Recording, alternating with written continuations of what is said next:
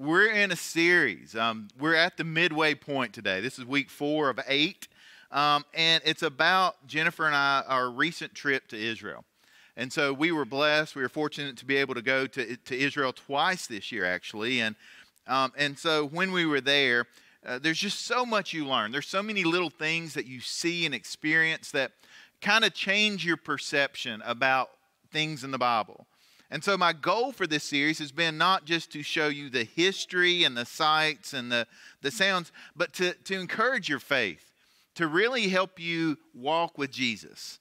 And so each week of this series, we're trying to hit it from a different angle to let you see some about what we learned and experienced, but also to challenge some misconceptions that you may have about the Bible. And so today we're going to be talking about the wilderness. Now, when you hear that word, I think we immediately think, like, when we think about the wilderness, we think about forests, trees, backwoods, ruggedness, right? Like, you know, wilderness survival. But when you hear the word wilderness or see that word in Scripture, it means something a little different than what we come to know from the mountains here, right? A huge part of the Israelite history was the wandering in the wilderness for the 40 years. While they were searching for the promised land, waiting, they were encountering God during that time. This was a time that really was foundational to their identity, to who they were. In fact, when you look in Scripture, in Hebrew, the Hebrew word that we translate as desert or wilderness is, it's a word midbar. And I've learned, like, from being over there, I've learned when you say a Hebrew word, the guy, I was trying to say some of those Hebrew words, and the guy that was with us finally said, you can't say that. You can't make those sounds that they make. I mean, you have to kind of clear your throat, and, you know, it's kind of like, so when I say a Hebrew word, I sound nothing like they actually do, and I'm okay with that. This is the Appalachian accent. But the Hebrew, it's midbar is the word. But it comes, the root word for that, if you kind of dig down, the root underneath that is the same word that was used to describe the Holy of Holies in the temple. And so really what it kind of comes down to is the wilderness is the place that God dwells. Now, that's going to be important as we go through the message today. The wilderness is the place where you experience God. It's the place where God speaks. It's the place where God is.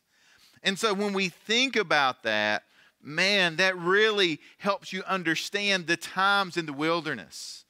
Now, throughout Scripture, the desert is the place where God's people hear from God. It's the place where they receive their identity. It's where Jacob wrestled with God to receive the name of Israel.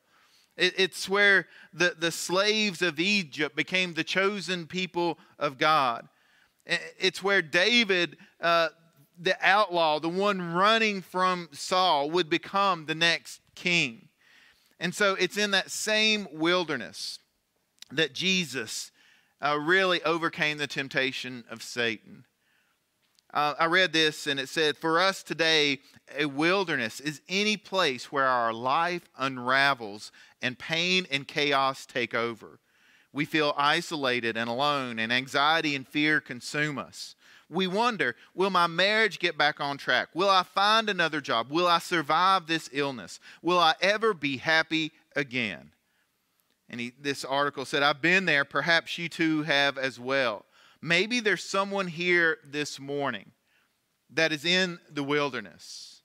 And if you are, I want you to know that there's hope. Maybe you're in that place of wondering, does God really care? Is God really here? Does God even hear me? And so today, this message is for you. If you are new this morning, I want you to know that today, I want you to experience really what it means to hear from God. Throughout this series, what we've been doing is I've been showing some videos we filmed in Israel, and this morning I'll kind of set the stage by showing you some of the sites and places and explain a little bit about the wilderness so you can see. So as we jump into the Scripture, you'll have a reference point for what we're talking about. So let's watch this first video together. Much of Israel is uninhabitable. It's barren. It's desolate. Much of the country is either desert or wilderness. In places like Qumran, where the Dead Sea Scrolls were found, some of the oldest manuscripts, there are caves and just desert everywhere you look. And you have places like Masada, which is a huge fortress that King Herod built on a 1,000-foot cliff overlooking the Dead Sea. It's amazing to see just how desolate the land is and how barren and dry and hot. But in the midst of the desert, you will find places of nourishment, of water, like the oasis of En Gedi, which is just a beautiful waterfall that you'll find in the middle of the desert. And then places like Jericho, which was a source of water in the ancient world and led it to be one of the oldest cities in existence. But from there you will find the Judean wilderness. The Mount of Temptation, as it is called, is near the ancient city of Jericho. This is the place where Jesus spent 40 days before he started his ministry. This is where Satan tempted Jesus.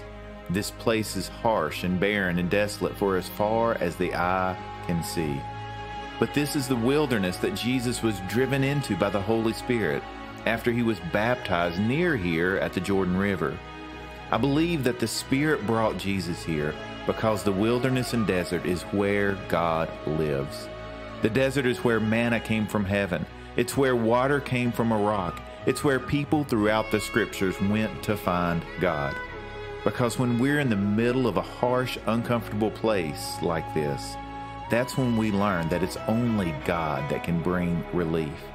It's when your life is hard and dry like a desert that you truly learn to rely on God. The wilderness represents even more. It represents the isolation, but it also represents experiencing God's presence. It represents deliverance. It represents renewal. It represents the in-between. And so have you ever found yourself in a season of life in the wilderness, where you feel like you are just waiting and wondering, a time that you are unsure of what the future holds and unsure about where God is leading you? Today, we're going to explore the wilderness. So, kind of neat there to see what the wilderness actually looks like. When you're thinking about forest and trees, what do you notice? There's no trees, right? It's kind of barren. Did you notice those little animals at the end there? Just in case for the hunters out there, they're ibex. They're kind of like antelope, and that's kind of like the national animal of Israel. And you see it, you see them all throughout the desert and the wilderness there. But man, it's pretty desolate, isn't it? You look at that, and I don't know when I was talking about the place in the wilderness there. Where Jesus was tempted. I don't know if you even noticed, but there was a monastery built into the side of the mountain. It was kind of, I don't know, it was kind of, it's really neat. And there's just so much there, and we'll talk about that today. Now, 2 weeks ago, we talked about Jesus' baptism near Jericho. And think about this, this glorious scene. Jesus comes up out of the water, the sky opens up, a voice booms out, "This is my beloved Son," right? "In whom I am well pleased." The Holy Spirit descends on Jesus like a dove. I mean, we're setting the stage, and now this is like the peak of the storyline here. Everybody's expecting Jesus now to kind of ride off and overthrow the government and set up his kingdom. And yet, what happens? Jesus is driven into the wilderness alone. It's not how the story is supposed to go, right?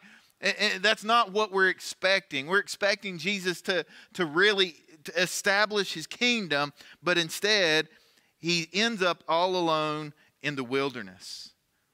And that leads me to my first point this morning. I'm just going to jump right in. Our journey often leads us to the wilderness after the mountaintop. And what you'll notice as you go through life, you'll have some of those mountaintop experiences. But what comes after the mountaintop? The valley below, the wilderness. And so in Matthew chapter 4, right after Jesus was baptized in the Jordan River near Jericho, this is the next verse. Then Jesus was led by the Spirit into the wilderness to be tempted by the devil.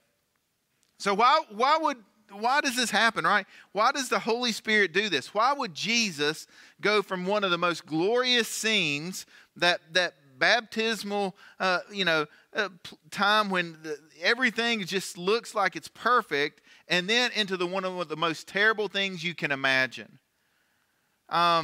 That's what we're going to talk about. Now, outside of Jericho is the Mount of Temptation, and it's a place you can take a cable car up to it and go on top. And we were supposed to do that, take the cable car. But when we started talking to our guide, he's like, well, if y'all do that, I'm not going on it. I'm staying here and letting y'all go by yourself. And I'm like, why? And he's like, that cable car. He said, have you seen it? And that kind of changed our mind. So we didn't take the cable car up. There are places in Israel, I'll just tell you, that are very touristy. And from our first trip there, we knew there was the backside of the mountain you could drive through these back roads and get to. And so we said, let's not take the cable car up to the touristy part. Let's take the back roads and go on the other side of the Mount of Temptation. And so that's what we did. And that's where you saw the camels. That's where you saw the panoramic mountains just as far as you could see there. And so on the other side, there's a place. It's called the Wadi Qelt. W-A-D-I. And a wadi in Israel is what we would call like a dry riverbed. It's usually dry. It's a valley. But what happens in the desert, when it rains, you have flash floods. And so these are the rivers. They fill up during the rains, and then they will kind of flood and flow over to the Jordan River and eventually into the Dead Sea. And so much of what you saw in that video was in the Wadi Qelt. And so it's here where we really learn about the valley, about the wilderness. Now, I would say that most of you have had a point in your life that you would say this has been a mountaintop experience. When everything has kind of fallen into place, where the sun's shining down, you're hearing from heaven, it's like everything, it's like the glorious scenes in our life. Right, when you think about if a movie was made of your life, there are certain mountaintop experiences that you just go back to and are kind of cemented in your brain that you remember. Those good times, those good moments. Now, not to be cynical, but we all know we don't stay there. It seems like so many times in life, right after the mountaintop experience, you hit the valley. In the Old Testament, we have Elijah on the mountaintop defeating the prophets of Baal. But then what happens? Jezebel comes after him and says she's going to kill him. He takes off running and is depressed and suicidal and hiding. It's that valley experience after the mountaintop. Now, I was thinking about this, and you know, you run into this in life. You have that mountaintop experience, and then you have the valley. For many people, it's that newlywed period, okay? You get married, you're on the mountaintop, and then a few weeks, months later, what happens? You realize, what have I done? No. You realize how blessed you are. But for some people, you struggle, right? Because you're like, man, the reality of everything sets in, and you realize that, man, love is hard work. It's going to take some hard work to kind of work through conflict and get to know each other and to learn how to communicate. And so it's so many times you see that, right? You go from the mountaintop to the valley. And if you aren't prepared for the valley, it's when you really struggle in life. The same thing happens with your job. You start off and you think, man, this job is going to be so great. And then you get to meet your coworkers and you quickly realize that everyone you work with is annoying. Right? I mean, the same thing. And so that's life, is you go from the mountaintop to the valley, because we live in this broken world that's full of messed up people. And so Jesus had this similar experience. His baptism was this mountaintop experience, and the Father, the Holy Spirit had publicly expressed their approval of him. But then he goes into the wilderness. He begins to descend into the valley. And we all want mountaintop experiences, but it's when we're in the valley that God really forms us into the people he wants us to be. It's when we're in the valley, it's when we're in the wilderness that God shapes our character. It's when he prepares us to do ministry. And so you think about that. What the wilderness does, it shows us that our life, that we have a purpose that is much greater than ourselves. When Moses was on the mountaintop, he was getting the law for the people, right? And when Peter, James, and John were on the mountaintop, well, at the Transfiguration, they didn't stay there. They wanted to stay there. But Jesus is like, no, we have to come down off the mountain. We have to take the message to the people.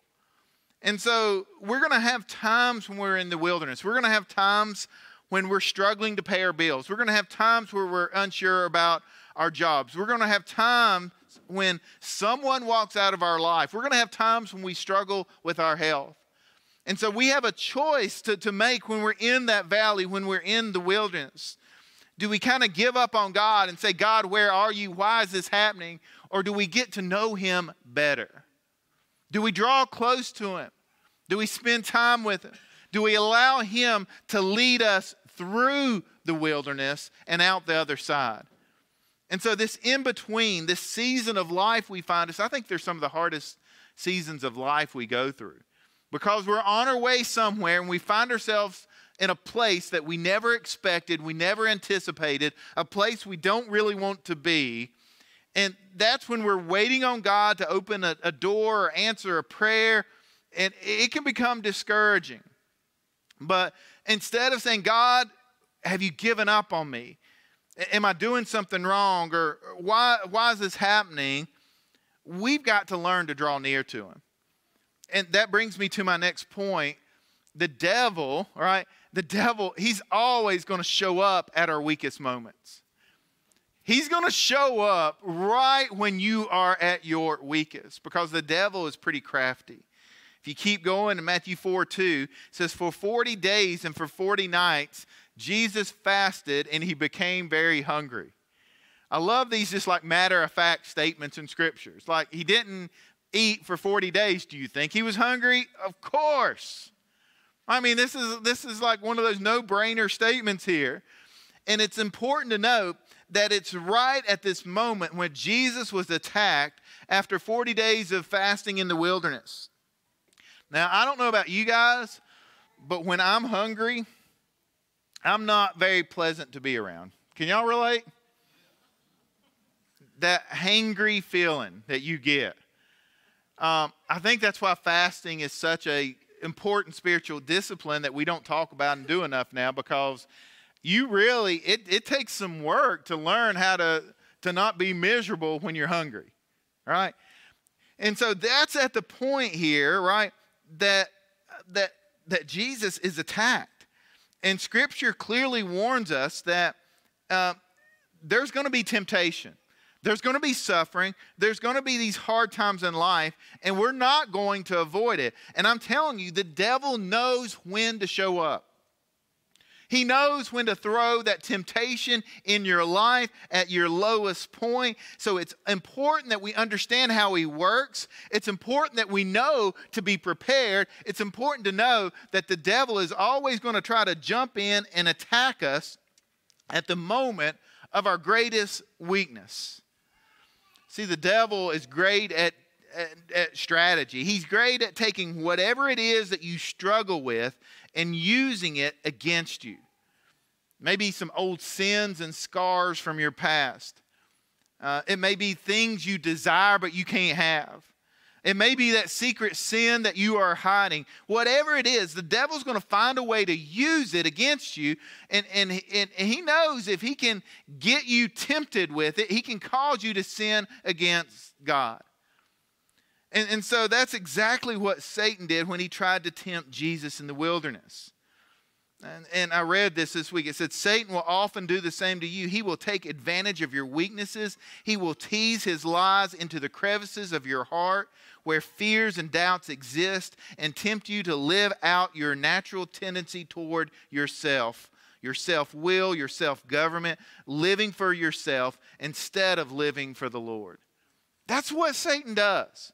He makes you think it's all about you. He takes your eyes off of God. He takes your eyes off of living for others, and he makes you think it's all about you.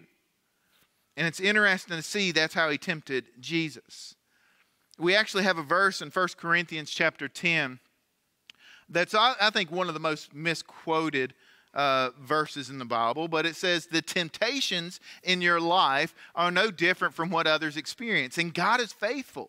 He will not allow the temptation to be more than you can stand. And when you are tempted, he will show you a way out so that you can endure. Does this say, okay, listen with me here. Does this say God will never give you more than you can bear? It says God will never tempt you beyond what you can handle. Right? The temptation, God, he's not going to allow temptations in your life that you can't handle. There are going to be times in your life where you feel like you have more on you than you can physically bear. And it's in those times that force us to look up to God. It's in those times that drive us to our knees and reach out to God because we need him. And he's the one that's going to carry us through it. And when we are tempted, God says there's always going to be a way out. I'm always going to give you the exit strategy out of that temptation. So you can't use the excuse, the devil made me do it. You can't say I didn't have a choice. You always have a choice not to sin. And so in the wilderness, we need to remember that the devil's going to hit you at your moment of weakness. And that's when you've got to say, okay, God, where's the way out? Where's the way I can stand firm? How can I honor you even through this temptation? And so this is important that we see the devil's going to, he's going to try to get us to sin, but we've got to take the time to figure out what our weakness is and what the way out of that situation is. And that kind of leads me to my next point, the wilderness. It shows us what we really depend on. It shows us what's important. It shows us what our priorities are. It shows us where our focus is.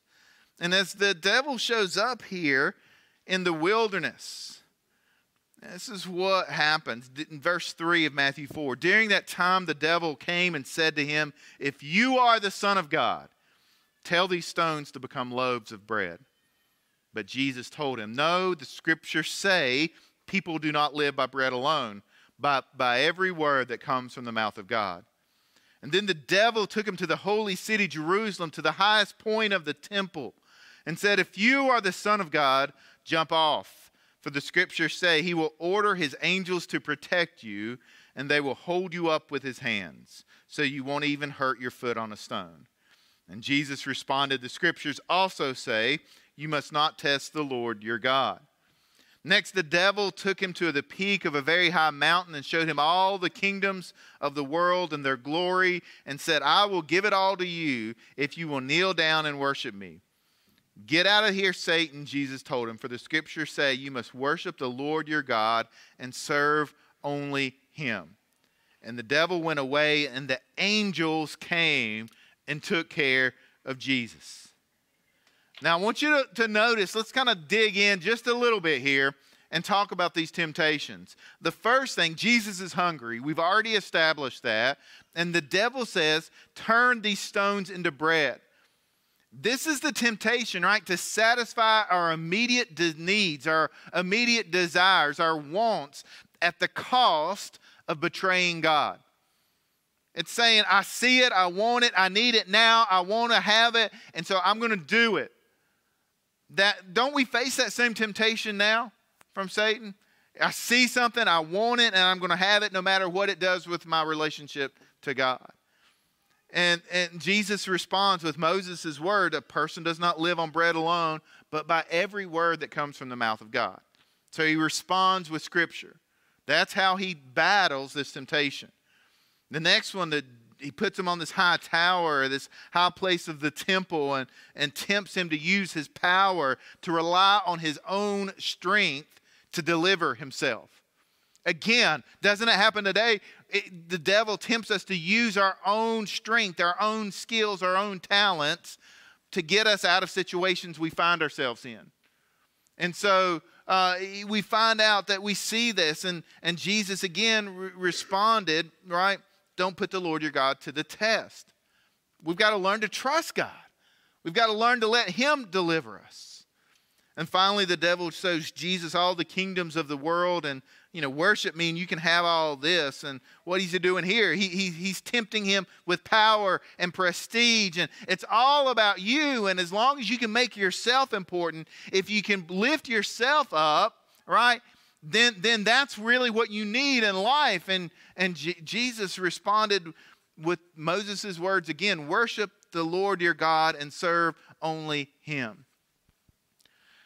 Now I've got to think that this happened right after the baptism, right after Jesus heard that you are my beloved Son in whom I am well pleased. Jesus knew who He was. He knew His identity. We talked about that just 2 weeks ago. Knowing who we are, knowing our identity really helps us stand up when the devil comes on the attack. Knowing we are a child of God, knowing who God is and knowing who we are, that's what helps us. And so we can go back when the devil tempts us. And I love that Jesus gives us the example of how to stand up to the devil's attacks. It's to know His word. Every time that Satan attacked, Jesus would say, but this is what God says.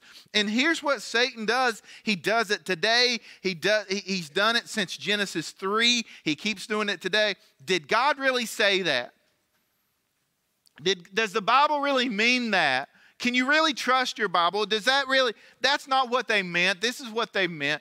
And so in our minds, we have all these voices in the world around us today trying to get us to doubt the Bible, trying to undermine our belief in the Bible. And instead, we need to say, but this is what the Bible says. So much, and I've gone back to this, so much of living for God comes back to the fact this is God's word that we have in the Bible today. Can we trust it? Do we go by what His word says, or do we twist it to make to an image that we've created and in essence worship ourselves? It's what the world's doing today. And that's the temptation that we see. Now, you see all this happening in the wilderness, and I would say this, and you may argue with me, but I think the wilderness is essential in our life. I think those times in the wilderness, I don't like it, but it's true. If you want to follow Jesus, if you want to learn what it means to live in the kingdom of God, then you've got to learn how to experience and live in the wilderness. The wilderness, it's the place in life where everything else is stripped away that distracts you in life, and you find out who you really are, and you find out who God really is. We don't like that. We don't like being uncomfortable. We don't like suffering. We don't like the uncertainty, the unknown, but it's where we learn who God really is. Again, going back to what I started with, I told you the word for the wilderness in Hebrew, the root word of that is the same word for the Holy of Holies. It's where God dwells. And so we have this image throughout the Old Testament that the wilderness is the place where God dwells. And I don't know about you, but I want to be where God dwells. I want to hear from God. I want Him to speak into my life. I want Him to shape me and to mold me, to conform me into the likeness of His Son. And that happens in the times when we're suffering. Now, it's interesting for the Israelites. They're going back to their time in the wilderness. And in Deuteronomy chapter 8, they've got this in the back of their mind. It says, remember how the Lord your God led you through the wilderness for these 40 years, humbling you and testing you to prove your character and to find out whether or not you would obey His commands. Yes, He humbled you by letting you go hungry and then feeding you with manna, a food that was previously unknown to you and your ancestors. He did it to teach you that the people do not live by bread alone. Rather, we live by every word that comes from the mouth of the Lord. For all these 40 years, your clothes didn't wear out, and your feet didn't blister or swell.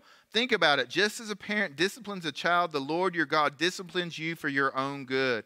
So obey the commands of the Lord your God by walking in his ways and fearing him. The wilderness is a test. The wilderness is this test. It's like, are we going to trust God? Or are we going to trust ourselves? And for Jesus, it was that test. It's like, are you going to trust who you are and your own power? Or are you going to lean on who God is? Are you going to trust? It's that conflict we see. The people of Israel, they didn't pass the test in the wilderness. They complained against God. They forgot how God provided for them. And they chased after the gods of the kingdoms of the Canaanites around them. And it nearly destroyed them.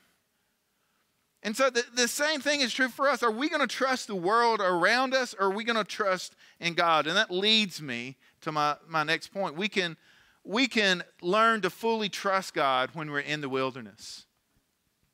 We can learn to fully trust God in the wilderness. Our prayer, I think, is so often, see if you can relate to this. God, get me out of this. Have y'all ever prayed that prayer? God, I don't like this situation. God, get me out of this. How often do we pray, God, get me through this? It's a big difference. Now, if you're in the wilderness now, not literally, but metaphorically, if that's you, I want to remind you that what you're going through, that harsh, that painful time, you're in the place where God is, where you can learn to depend on him. And instead of, you may want to start asking God, what can I get out of the wilderness instead of when can you get me out of the wilderness? Again, that makes us uncomfortable a little bit. Now, at the video at the beginning, I showed you where I was standing there on top of that mountaintop in the Judean wilderness. It's at the Wadi Qelt there in the Judean wilderness. Now, there's also something else at that place, that specific place I was at that was known for. It overlooks a valley that St. George Monastery is built into the side of the rock. And at the bottom of the valley is the place that was known in ancient times as the Valley of the Shadow of Death. So when David was talking about Psalm 23, when he wrote Psalm 23, and let me just read that to you. In Psalm 23, it says, "The Lord is my shepherd, I shall not want. He makes me lie down in green pastures. He leads me beside still waters. He restores my soul. He leads me in paths of righteousness for his name's sake." Verse 4, "Even though I walk through the valley of the shadow of death, I will fear no evil, for you are with me. Your rod and your staff, they comfort me. You prepare a table before me in the presence of my enemies. You anoint my head with oil. My cup overflows. Surely goodness and mercy shall follow me all the days of my life, and I shall dwell in the house of the Lord forever." What's interesting to me about this is when we're in the wilderness, this is the promise that God gives us, right? That he makes us content. Right? We understand that I shall not want. I don't need anything else. All I need is God. He gives us everything we need. He leads us. He restores us. He gives us a peace that can conquer our fears. Even in the middle of the wilderness, he comforts us. He gives us a future. This Psalm 23 is a psalm about the wilderness. It's a psalm about how God is with us, even in those times when we're suffering and we feel all alone. Isaiah 43:19 says, "For I am about to do something new. See, I've already begun. Do you not see it? I will make a pathway through the wilderness. I will create rivers in the dry wasteland." God's doing something. He's going to lead us through the wilderness. He's not going to take us out of the wilderness. He's going to lead us through it. Now, this helps us, right? It helps us gain perspective when we're in the middle of all that suffering, of all that time, right? It helps us understand God is there. God is there, and that God really does care. Now, one of the awesome things about being in the Holy Land that just amazes me is to see how things intersect, to see where things happened, Old Testament, New Testament, to see this is the same place. And so That wilderness that I showed you at the beginning, and I'll show you again here in a minute, it's where David and Absalom had their conflict. It's the valley, as I mentioned, of the shadow of death that David wrote about. It's the place of temptation for Jesus. But it's also the setting for one other very well-known parable in the New Testament. You see that Wadi Qelt is on the road between Jerusalem to Jericho. And you can actually see Jerusalem on the mountaintop in one direction, and the other direction you can see the ancient city of Jericho. And so this is in the middle between those two things. And there was a parable that Jesus told about a man who was traveling on the road between Jerusalem and Jericho. Do you remember the story? Story of the Good Samaritan. In Luke chapter 10, it says, Jesus replied with a story. A Jewish man was traveling from Jerusalem down to Jericho, and he was attacked by bandits. They stripped him of his clothes, beat him up, and left him half dead beside the road. And so that's where this happened. And so while we were there, I filmed another video that I want to show you. And it was a little windy that day, and we were kind of short on time, so I had to film myself. So don't make fun of the video editing here. But I think it's still really cool to see a little more of the wilderness. Let's see this. In the wilderness. Not really kind of what you expect when you're used to seeing the mountains at home. But here in the Judean wilderness, this is the road from Jerusalem to Jericho. And in Luke chapter 10, we read the story that Jesus told about the Good Samaritan. The story of really that makes us think, who is our neighbor? A story about what we do when we're in the wilderness, the in-between, the time when we are on our way somewhere else, but we find ourselves stuck in the middle of a journey. For the man in the story of the Good Samaritan, he was beaten, he was robbed. You can see we're in a pretty remote area right now. You can see how this would be a problem. But for us, how do we respond? Often when we find ourselves in the wilderness, what do? We start blaming others. We start blaming God. We start wallowing in our sorrows. We start getting to the... we just look for an excuse for what's happened, and we get stuck. We get stuck right in the wilderness.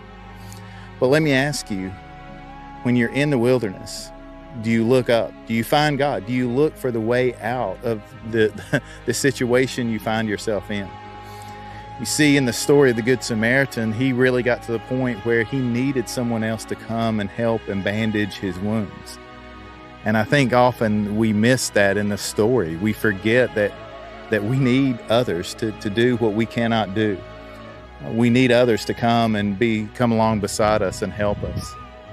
And so this just reminds me, as we look around this barren landscape, that even in the midst of life, when everything seems hopeless, everything seems lost, where we don't know what to do, we can trust God, that He is there, that He cares, and He will do whatever it takes, really, to show us that He loves us. And so let's not forget that. Let's not forget that there's always hope, that God always cares, and that even in the midst of our worst times, God is there. So there's always hope. God always cares. And in the midst of our worst times, God is there. Do you believe that this morning, church? That God is there. In your worst times, in the middle of the wilderness, that's where God dwells. It's where God can speak to you. It's where God can demonstrate how much He loves you. He sent Jesus to become one of us, and through His suffering, Jesus became the Redeemer who entered our humanity, experienced everything we did, who empathizes with our pain, and yet still went to the cross on our behalf. In Hebrews chapter 4, it says, "For we do not have a high priest who is unable to sympathize with our weaknesses, but one who is in every respect has been tempted as we are, yet without sin." That's who Jesus is.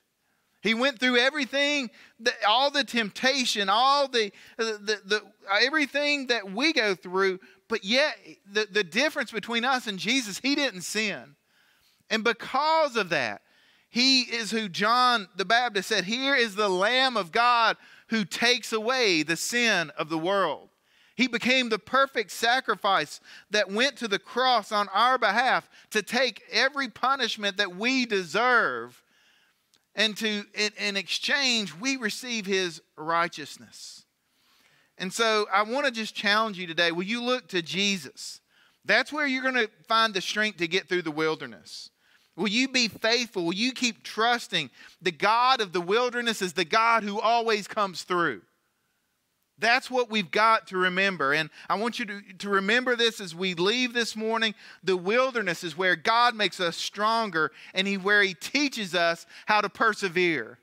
It's the place where our wounds are transformed so that we can become healers who help share the hope that we have with others. It's the place where God tends to us so that we can be strengthened to go out. And so with that, I'm going to ask you to pray this morning with me as we close. Dear Heavenly Father, I pray that you would help us to know that whatever we go through in life, it's going to be okay. That no matter what happens, it is well, Lord. It's going to be okay. It's going to be all right because you are there. The wilderness is where you dwell and where you want to speak into our life. It's where we can experience your presence.